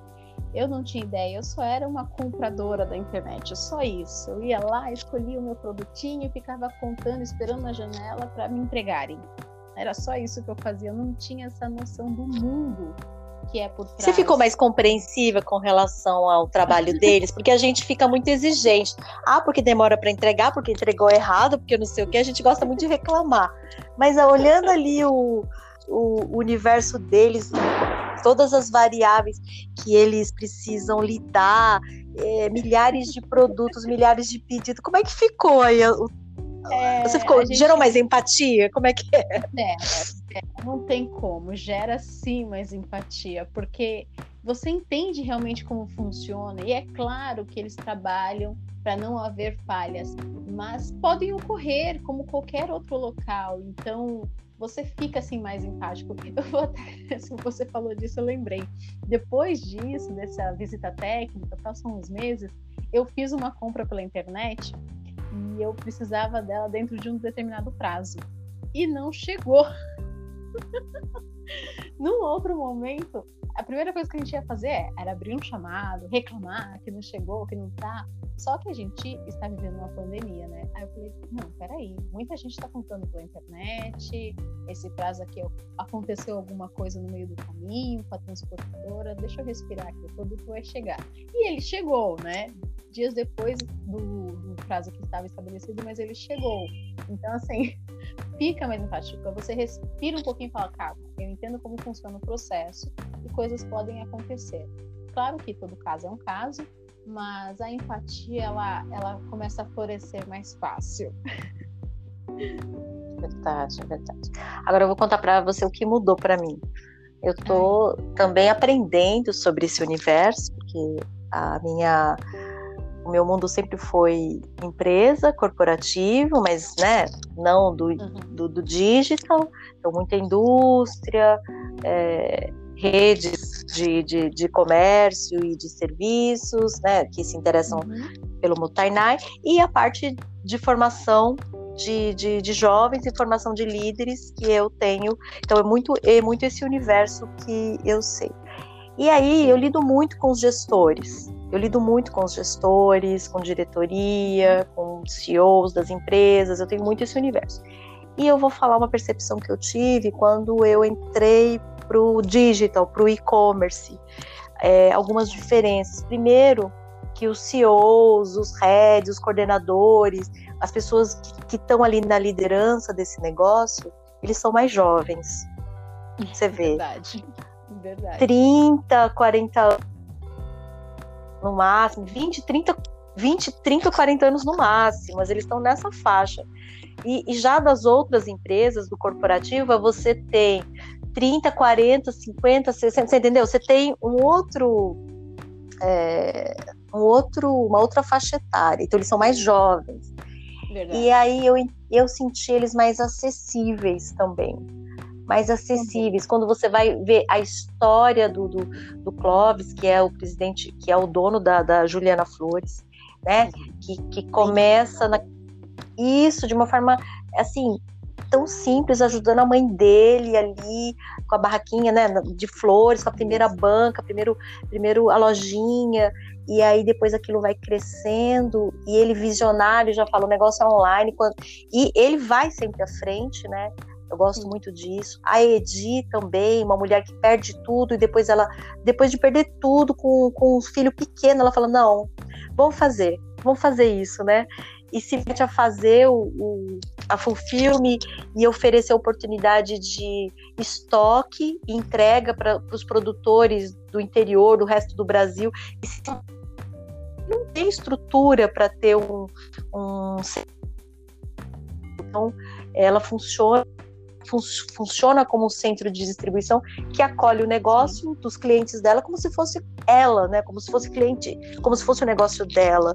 Aquilo é. me, me comoveu muito, porque eu, eu acho que é uma outra mentalidade de negócio. Eu achei eles mais jovens, eu senti uma outra mentalidade de negócio, porque eles são é, empreendedores que vieram do zero, né? Também de origem humilde, e a disponibilidade deles receberem os nossos jovens e deles se enxergarem ali. Porque eu achei é. que uma pessoa que nasceu, né, que fala assim, ah, não, eu vou ajudar vocês tal, mas eles tiveram uma vida diferente. E eles ali, tanto o Clóvis quanto o Edi, eles, quando eles contam a história deles, os meninos se reconhecem, né? Eles, Nossa, uhum. Eles sabem o que é a nossa realidade. Então ele fala, eles falam isso. E aí eles, e hoje estão, nas, é, tem as empresas, estão aí é, trabalhando é, e aí, sabe, isso inspira muito os nossos jovens. Então, eu vi uma diferença ali. Eu fiquei com vontade de trabalhar para eles. e de... que eu também eu achei o máximo. Fiquei com vontade de trabalhar para eles e de também ajudá-los na formação. Por isso que eu fiz a pergunta para os dois CEOs, né? Eu perguntei assim: é, o que, que você está procurando num colaborador? O que, que você espera de um colaborador para trabalhar com você, né? E todos eles me responderam. Então eu, me, eu ali naquele momento me comprometi de falar assim, depender da minha parte, eu quero formar estes profissionais para serem os melhores profissionais para vocês, entendeu? Para poder, pra... porque assim nenhuma empresa cresce se não tiver pessoas. Não, pessoas não. comprometidas, pessoas treinadas, pessoas conscientes pessoas capazes, né? Porque capazes todos nós somos, mas ela precisa se sentir capaz e ter espaço, né, para isso. Ali, eu, e tanto num quanto no outro eu vi. Ter uma conexão com a empresa que ela está, né? Ela precisa entender aquela empresa, a história, como surgiu, é, esse head, esse CEO que está lá em cima, ela sabendo disso, ela tem uma conexão maior com a empresa e, e é claro que tudo flui mais fácil. É, é, aquela frase que a gente conhece, que veste a camisa, mas vestir a camisa não é só porque você vai fazer bem feito, mas é porque você entende a história daquilo, a necessidade e a importância, né? Você se reconhece. É, exatamente. E eu, eu senti isso e, e nem sempre a gente sente nas outras empresas, sabe? Eu transito em muitas e a gente, eu difícil, difícil você ver o CEO de uma empresa é, destinar abrir a empresa todinha é, e, e, ele pessoalmente acompanhar a gente, explicar tudo, responder todas as perguntas é, é, muito difícil você ter isso, sabe? As pessoas ah, falam, não, eu tenho coisas mais importantes. Ele abriu mão de todas as coisas que a, a, gente podia pensar, ou até os assessores dele podiam pensar como importantes naquele momento, e falou, não, hoje agora eu vou me dedicar a estes jovens aqui. Então eu achei Foi. muito bonito isso, assim, muito forte. Aquilo me impressionou muito. E a simbologia, né? Lembra que ele abriu todas as portas, ele ia nas portas, ele abria todas as portas para que eles passassem. Ele não mostrava o caminho, ele conduzia o caminho. Ah, e o Clóvis, né, da Juliana Flores. Foi, ele conduzia, ele ia até a porta, abria todas as portas por qual a gente passava, esperava todos eles passarem, conduzindo-os pelo caminho. É, é, a gente fica de fora observando, né?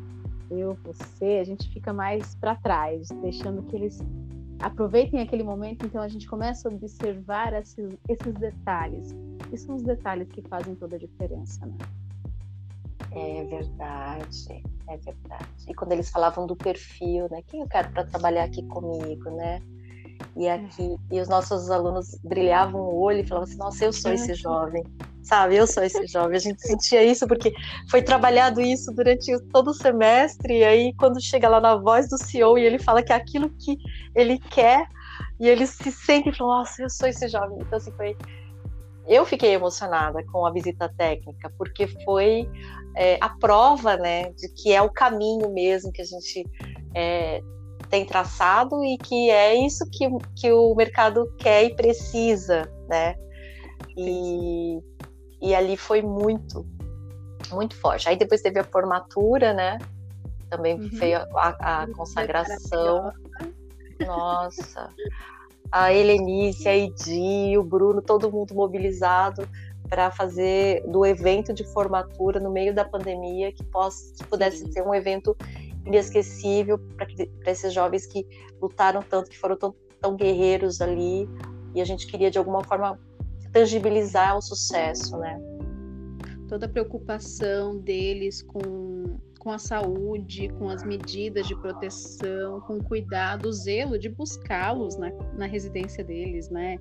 De ter esse, essa preocupação de não deixá-los ir e voltar sozinhos no ônibus, mas buscar eles, uh, máscara, álcool gel a todo momento, achar um espaço incrível que eles pudessem se sentir muito mais assistidos, importantes, que tivesse espaço para que tudo fosse feito com, com, com proteção, né? No momento que a gente está vivendo, mas assim demonstrando um carinho, um carinho tão grande do início ao fim. Os detalhes, né? os, os presentes que eles ganharam. Isso, isso mesmo, buscando parcerias e aí conseguiram fazer uma formatura no momento que a gente está vivendo de pandemia incrível, foi incrível. Não teve como não ver os olhinhos deles brilhando desde o início até o fim. Foi impressionante. É. E a mobilização, né? A, a Helenice e a Edi mobilizaram toda a rede delas e todo o mercado, de alguma forma, contribuiu, né? As pessoas que sentiram que poderiam fazer alguma coisa, contribuíram e foi, assim, espetacular. Aí vem, depois disso, a segunda turma. Assim, aí a Helenice falou assim, ah, Tcheme, agora... Porque ainda não... Era já a Liga, né? Assim, mas agora a Liga vai ter três cursos no próximo semestre. aí, eu, aí eu falei, uau, é, como vai ser? Ela falou, a gente vai fazer agora, porque do primeiro a gente já tinha, né, a convocatória tinha os, os nossos veteranos, mas agora a gente estava abrindo, abrindo. E então eles eram jovens ou pessoas que estavam interessadas em aprender entrando na liga. Mas eles não tinham contato com a gente, nem nada, nem eram remanescentes de outros projetos nossos. E esse foi também um desafio, né, da gente. Foi. Porque aí começa com inscrição e depois uh, conta aí como os aprendizados que a gente teve aí a partir dessa, dessa é. experiência é. aí. É, a primeira turma eram os nossos veteranos, então a gente já conhecia todos eles, já tinham passado por um processo de preparação para o mundo do trabalho e tudo mais. E, e aí, nesse semestre, ela abriu a nível Brasil, e aí vem aquela ansiedade, aquele friozinho na barriga, né? Porque teriam jovens veteranos lá, né? Nossos, mas a maioria seria outras pessoas que a gente não conhece, de outros estados, e vem aquela preocupação em falar com todos da mesma forma, né, de outros estados. Ai, será que esse jeito que eu falo aqui é uma uma brincadeira, uma gíria, é igual piada do elevador, sabe? De onde você está, você consegue falar do tempo com as pessoas, não é a mesma coisa, cada um é de um jeito, então vem toda aquela aquela questão do desafio, do frio na barriga, de falar com novas pessoas trazer esse conhecimento tão importante para pessoas de todo canto do Brasil. Já começa daí o desafio, né? Juntar todas essas, essas pessoas de é, faixas etárias diferentes, de mundos diferentes, de cidades, de estados diferentes, de rotinas diferentes, visões, né? É, expectativas diferentes é, começa com essa parte assim, eu, pelo menos, eu achei muito desafiador, assim, um frio enorme na barriga dessa nova experiência. Isso só na parte da inscrição, né? só naquele momento ainda que as pessoas estão preenchendo o formulário falando que tem interesse. E a partir daí, tudo começa a se desenvolver.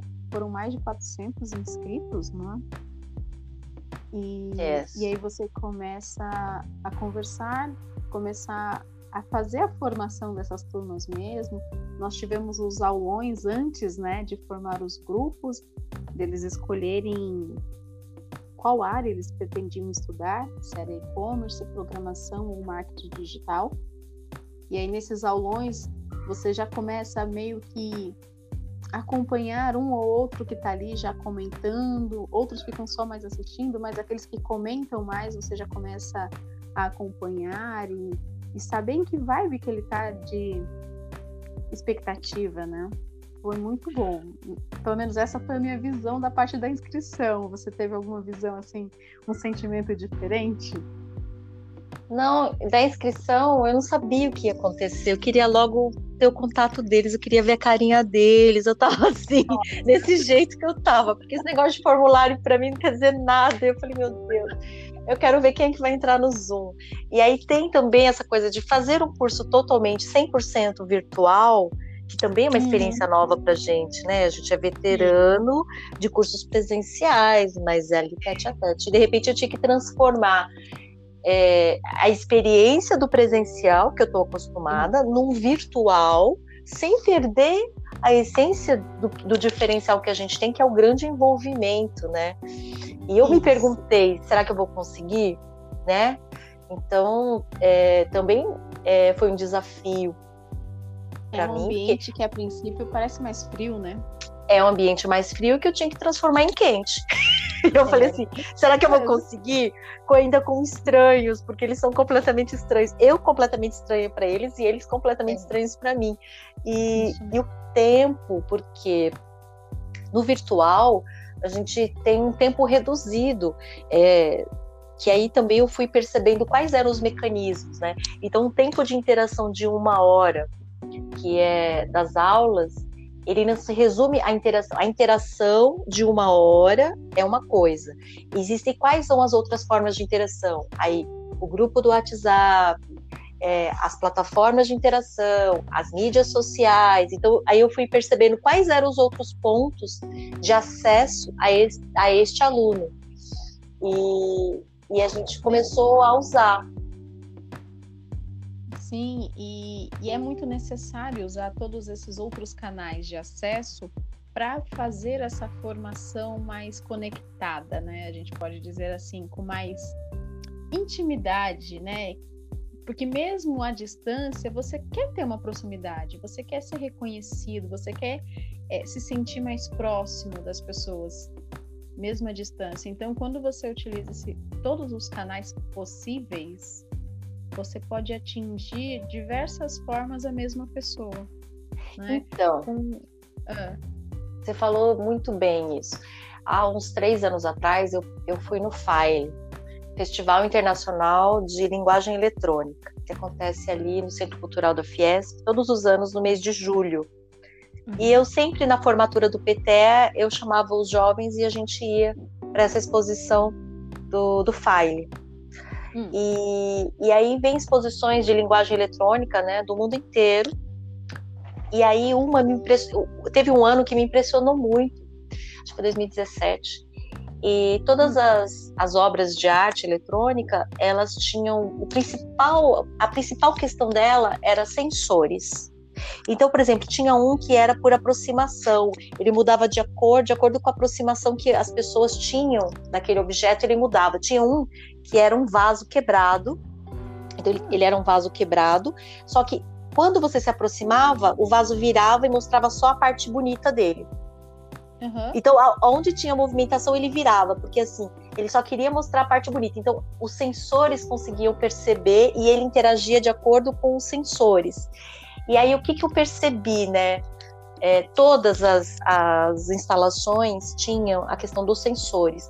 Eu falei assim: olha, uma grande, uma grande sacada quando a gente fala de uma nova linguagem de comunicação, uma nova linguagem de interação, é, de educação digital, tem a ver com captar, é, captação. Então, assim, os é. sensores é. são elementos captadores, né? Então, eu acho Sim. que usar todos os canais né, de além do, da, da, da, aula virtual, usar todos os outros canais, é como abrir um novo tipo de sensor para manter Sim. essa interação. Foi essa a, a, coisa que eu, que eu percebi, assim, quanto era importante abrir todos esses canais e interagir com todos eles, porque a partir dele a gente vai tendo, além de ter mais informações sobre esses alunos, é, eles também podem perguntar, interagir, a gente interage também de outras formas, porque cada meio, uhum. de, cada canal é uma, um formato de comunicação diferente, né? Exatamente, eu acho muito importante. E assim, nós estamos vendo que está dando muito resultado muito certo, né?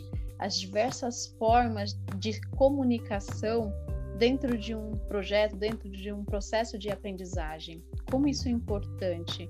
O WhatsApp é, tem o grupo, né? O grupo tem as regras gerais para todo mundo ter uma convivência é, boa ali, né? Não passar só o necessário, informação e, é claro, se ajudar, mas eles, através desse grupo do WhatsApp, eles possuem uma abertura para chamar nós da liga, é, toda a turma, toda a equipe, no particular, se for necessário, para tirar uma dúvida, para relatar uma questão, né, para trazer uma, uma ideia nova, e isso gera proximidade. Né? Essa abertura deles saberem que podem, a qualquer momento, chamar alguém ali no susto, no desespero, quando uma ideia surgir, é muito legal. Ajuda nesse nosso é, trabalho, nesse nosso processo de acolhimento, sentir esse calorzinho humano que tem no presencial. Eu, pelo menos, vejo dessa forma. E aí tem os outros canais, o Instagram, o LinkedIn, e eles vão se comunicar com você lá através dessas outras formas, dos outros modelos. Mas tudo isso traz aquele calorzinho do presencial que a gente busca tanto dentro do processo de aprendizagem do digital. É. E tem uma coisa também de educar eles a, a saber como eu me comportar no digital. Porque, por exemplo, ah, se eu participo de uma sala de aula, então eu sei como me comportar. Eu vou chegar no horário, eu vou manter o silêncio quando um está falando, vou levantar a mão quando eu quiser manifestar, né? Agora, como é esse comportamento traduzido no digital? então, fazer também isso e não só explicar como treiná-los também foi muito o nosso trabalho aí nesse mês de, é, de acolhimento e integração entre eles que é ensinar como se comportar no digital que é diferente não é simplesmente ah eu tô eu tô aqui, não, eu assisti o um vídeo, eu preciso é, curtir, eu preciso comentar, porque esse é o indicador de que você assistiu o vídeo. E o, e o comentar é o feedback, é a sua avaliação do, do que você compreendeu daquilo, né? Você é... Exatamente. E assim, o link. Ah, eu vou mandar um vídeo. Aí eu mandei o um vídeo lá. Então, é como se eu tivesse em aula. Só que ele pode assistir o vídeo uhum. a hora uhum. que ele puder e dar o feedback. Só que se ele não dá o feedback, eu não tenho essa referência. E aí eu fico sem esse sensor, né? Sem essa informação. E, e educar eles com relação a isso, explicar, né? De que, olha, aqui no digital é assim, você assiste um conteúdo, ele tem que ser comentado, ele precisa ser comentado, porque é um, é um sensor, é um feedback muito importante para o produtor de conteúdo. E através do comentário a gente consegue descobrir muita coisa sobre esse, esse participante também, né? Então. Isso, com certeza. E aí eles começaram, porque ninguém tem muita noção disso, ninguém nunca explica essas coisas. Então ele ah, assistiu o vídeo, e aí ele fica esperando o um momento para ele falar o que ele achou daquilo. E não vai existir esse momento no, no, no, virtual, porque a aula é de uma hora. Se tem ali 60 pessoas, como é que 60 pessoas vai falar o que achou? Então o comentário já traduz isso, né? Sim, sim. E aí levanta as questões que forem necessárias e a gente utiliza aquela hora de interação é, pelo Zoom de uma maneira muito mais efetiva, muito mais sustentável, muito mais pontual. Né? A gente traz ali exatamente o que é necessário naquele momento, porque todo o resto pode ser resolvido por fora, pelos comentários, para a gente conseguir acompanhar quem está assistindo, quem não está pode o grupo mandar a pergunta lá no grupo e todo mundo já consegue se ajudar, né? Eles se ajudam muito essa proatividade, entender que é uma empresa, né? Numa empresa não adianta uma ponta do barco estar tá furada e os outros não, vai todo mundo afundar. Então essa qual seria a palavra, mas essa educação digital, né? Essa educação de como se portar no mundo digital, ela é muito importante. Parece que é simples e parece que a gente está chovendo no molhado. Ah, isso eu sei, mas não é. Eu fico reparando, tive uma reunião na sexta-feira e com pessoas, né, profissionais mais maduros e tal. E você percebe que eles deixam o microfone ligado quando não deveriam, por exemplo. Né? então, assim, você vai reparando, parece que todo mundo sabe, mas não sabe. E não adianta se você tem 30 anos de carreira. É um ambiente diferente. Então, existem pré-requisitos diferentes para você se comportar no meio ali de um encontro virtual. É muito necessário essa, essa parte de de integração que a gente realizou com eles e a educação e como... digital, de como fazer. Agora, dando feedback para eles, como você acha que é. eles estão? Porque, assim.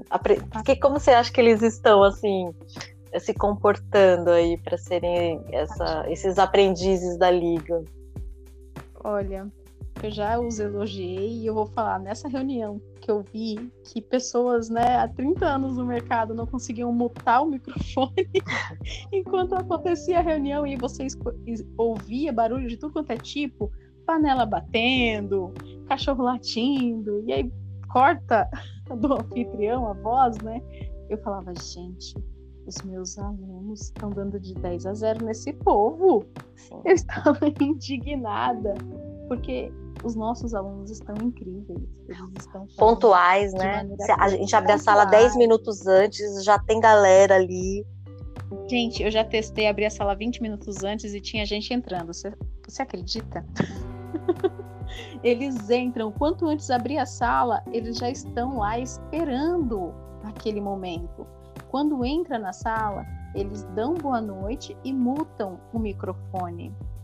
Se tem alguém falando e por acaso alguém entrou e saiu da sala, tem problema de conexão e o microfone, sei lá, esqueceu ligado, eles mandam mensagem no chat pedindo para fechar o microfone. No particular. Ah, isso que eu ia falar também. Você que fica sempre no chat, eu tô achando o chat tão maduro. Maduro no sentido deles tão alinhados com o que tá lá e conversam, perguntam. Aí quem pergunta lá uma coisa, aí o outro já responde. Então funciona o, o a, live que a, que a gente está falando e funciona aqui no chat também uma coisa muito produtiva, muito uma bacana, construção. uma construção é. muito bacana, né? Eu, eu percebi isso, eu não fico tanto ali, mas é, nesses últimos ali eu fiquei olhando e fiquei impressionada como eles são ativos no chat, como eles são, são, produtivos. E não é conversa paralela.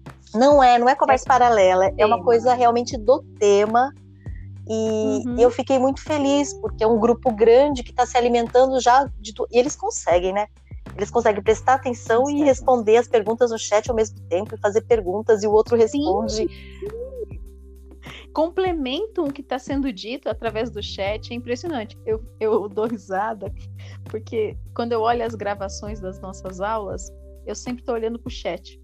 eu fico lendo o chat deles, porque é uma construção é, de grupo muito rica, muito rica aquele chat. Tem muita informação importante, troca de experiências. É impressionante como eles conseguem acompanhar, absorver o que é dito e já transcrever isso no que eles estão conversando no chat. É maravilhoso. E aí eu acho que vem a grande riqueza dessa experiência, porque uma vez que esses, esses participantes vivem isso e percebem que é possível é, ter um grupo, trabalhar em equipe, com cooperação, com respeito, sendo digno do espaço oferecido, da inteligência compartilhada, é, dos contatos ali disponíveis, e eles constroem de forma horizontal esse conhecimento. Assim, ninguém é melhor que ninguém, todo mundo tem para agregar, né? E, e, eles viverem essa experiência, eles falam, puxa vida, se a gente viveu aqui, a gente pode, a gente pode reproduzir isso em qualquer ambiente porque eles já têm a é. semente de que é possível, né? eles já sabem como se faz isso. E é isso que me deixa mais assim animada, né? Quando você tem ali é, mais de 100 participantes, a gente somar tudo, acho que dá uns 100 participantes ali, um pouquinho mais de 100, mais. podendo viver essa experiência, não ouvir falar, ler num livro, ah, gestão horizontal, e-commerce, ah, tá, é, é, como é que é, diz que funciona, é muito bom. Uma coisa é você ver teoria, outra coisa é sentir na prática e sentir o poder da colaboração das pessoas ali realmente se ajudando, né? Isso me deixa muito feliz. E é muito inovador isso, é... hein, Camila? Sim, sim. É inspirador e inovador. É... E você percebe essa inovação pelo carinho, por como eles são abertos a esse tipo de, de trabalho em equipe, né? A proatividade, eles entendem o conceito tão bem que eles, eles vão sozinhos, né? A gente, a gente mostra o caminho das pedras e depois só observa. Porque tudo que surge no grupo, eles mesmos já estão Ah, isso que eu ia te perguntar. A responder, a, a tipo, resolver, a trazer soluções, a ajudar o colega que não sabe o que, que é aquilo. É impressionante. Pergunta. É não, o que te surpreendeu é como eles têm te surpreendido. Conta algum, alguns, é, alguns momentos que eles te surpreenderam, assim, dentro desse mês gente, junto. Eu sou, eu sou muito ativa, assim, de resposta, retorno, né? Eu, eu sou bem conectada no WhatsApp. Então, se surge alguma pergunta, alguma dúvida no grupo, eu sempre, eu, eu 99 das vezes, eu vou ser a primeira a responder. Não com eles. Isso que é impressionante, porque eu não preciso. Eu não preciso responder nada lá dentro. Eles são tão alto é, é, suficientes e sustentáveis, é, fazem uma gestão tão boa entre si de conhecimento e de companheirismo que surge uma pergunta, quando eu vou ver, já responderam. Eu não preciso responder. E aí eu, eu comecei a fazer isso, eu comecei a segurar o impulso da professora, né, de responder tudo, porque eles constroem juntos. Eu só acompanho, só observo, né? Dentro daquele grupo, eles conseguem se ajudar sem problema nenhum. Se entra um aluno novo, eles vão passar o link das informações, vão se dispor a ajudar no que for necessário para que ele se sinta integrado à turma. É, se alguém tem alguma dúvida, eles respondem. Se a resposta, sei lá, está errada, o outro vem e corrige, mas tudo com respeito, com uma dedicação, com uma cooperação que é incrível. É incrível, não, não existe a necessidade de, de um olheiro, sabe? Aquela, aquela postura do professor prestando atenção em tudo. Não precisa. Porque é. eles entenderam que essa forma de trabalhar é boa, é sustentável e ela é ela funciona. Ela funciona, então eles vão e, e fazem por si. Ah, eu achei que você falou tudo. Eles fazem por si. Uma das coisas que eu sempre achei errada nas escolas é que os alunos pensam que eles fazem alguma coisa para tirar nota pro professor. eu acho isso um desperdício. Por isso que cola, eu falo, gente, é, alguma coisa está errada aí na concepção inicial, né? Então, assim, eu sempre procurei, assim, na escola e, e me estar tá envolvida em projetos que é, a presença não é obrigatória nem a nota. Tipo, se você está preocupado uhum. com presença e nota, vai embora, né? Tipo, ó, tá liberado. Eu quero só quem fique e quem quer realmente aprender, porque se fica misturado aquele pessoal que só tá interessado na presença e na nota, ele atrapalha o contexto. E, e aí eu acho que eu. É, e uma das coisas que eu percebo, assim, bem forte nos nossos, nossos alunos aqui, os nossos participantes da Liga Digital, é isso. Eles, um comprometimento muito grande. Eles sabem exatamente o que eles querem e, uhum. e eles entendem que aqui na Liga eles vão encontrar isso que, lógico, vai ser a trabalho com trabalho, bastante trabalho, né? Focado muito nisso. Se deram muito bem com a diversidade, que também era uma preocupação que eu tinha. A gente tem alunos de 14 anos e alunos de, de 14 anos, e tem gente aí quase com, já com 50 e poucos anos, por exemplo. É uma diversidade, né, uhum. etária. E como é que é, como é que como é que vai ser isso no grupo? Foi perfeito também é, todo mundo se ajudando, todo mundo entendendo que ali está na condição de aprender e compartilhar. Ninguém sabe tudo, ninguém é mais inteligente que ninguém. Algumas pessoas aprenderam primeiro, só isso. Aprenderam primeiro e agora podem compartilhar, né? E cada um aprendeu primeiro alguma coisa. Um de 14 anos, o uhum. outro que já tem idade para ser pai daquele outro. Olha quanta diversidade, né? Disso.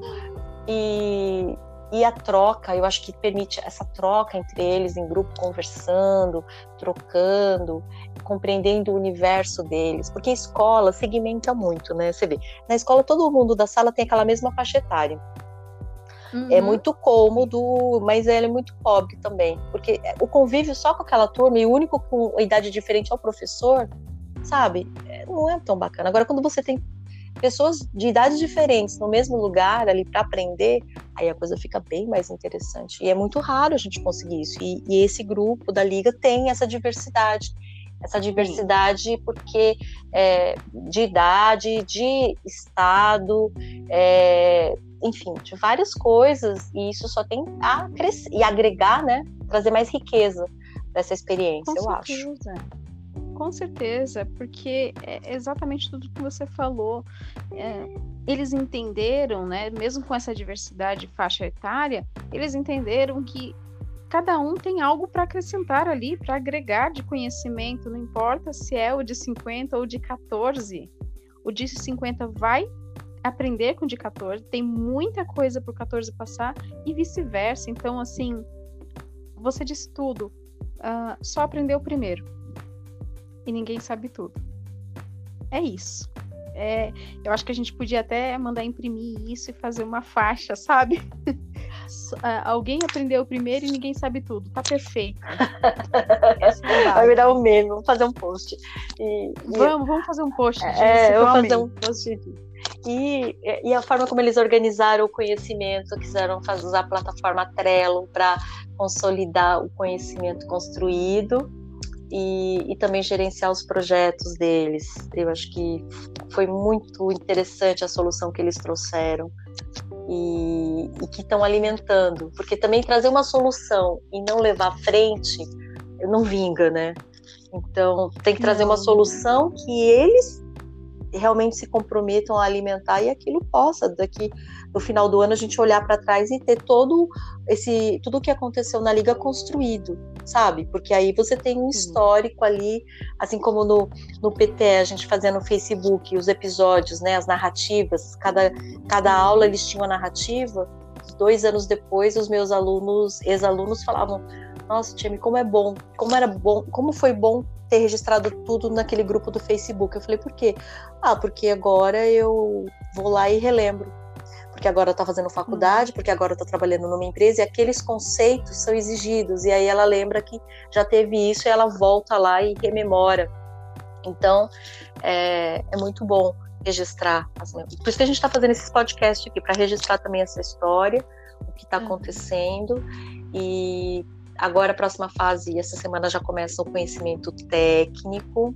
Tive reunião com, com a equipe no sábado Gente, é trabalhar com voluntário é assim, é sábado, é domingo, é nove horas da noite, porque é a hora que dá, então assim, é, eu tô assim acostumada. É, porque assim, é, é, né, é voluntário, eles estão trabalhando em projetos em grandes empresas, então o horário comercial deles está tomado. E aí quando eles e eles querem se dedicar a isso, mas aí o que vai ter, vai ter que tirar o horário da família, do descanso para poder então, nossas reuniões sábado, três horas da tarde. E aí, eles muito entusiasmados, é, os coordenadores de cada um, falando já sobre os projetos. E lembrando, isso aqui não é um curso é, que vai entregar tudo, ele vai entregar os princípios. Né? E, e se a gente tiver uma boa base dos princípios, dali muitas possibilidades estão surgindo. A Eleni está conseguindo muitas parcerias. É, inclusive de bolsas de estudos, de cursos bem parrudos, né, que, que vão é. mais robustos. E, mas aí vai depender do desenvolvimento dessa base, porque sem essa base não adianta colocar aquele outro, né? Então não. essas coisas vão surgindo a partir daqui e, e, esse, e os projetos e tal. Mas eu acredito que o grupo já está maduro, já está consciente e já está percebendo como vai funcionar, né?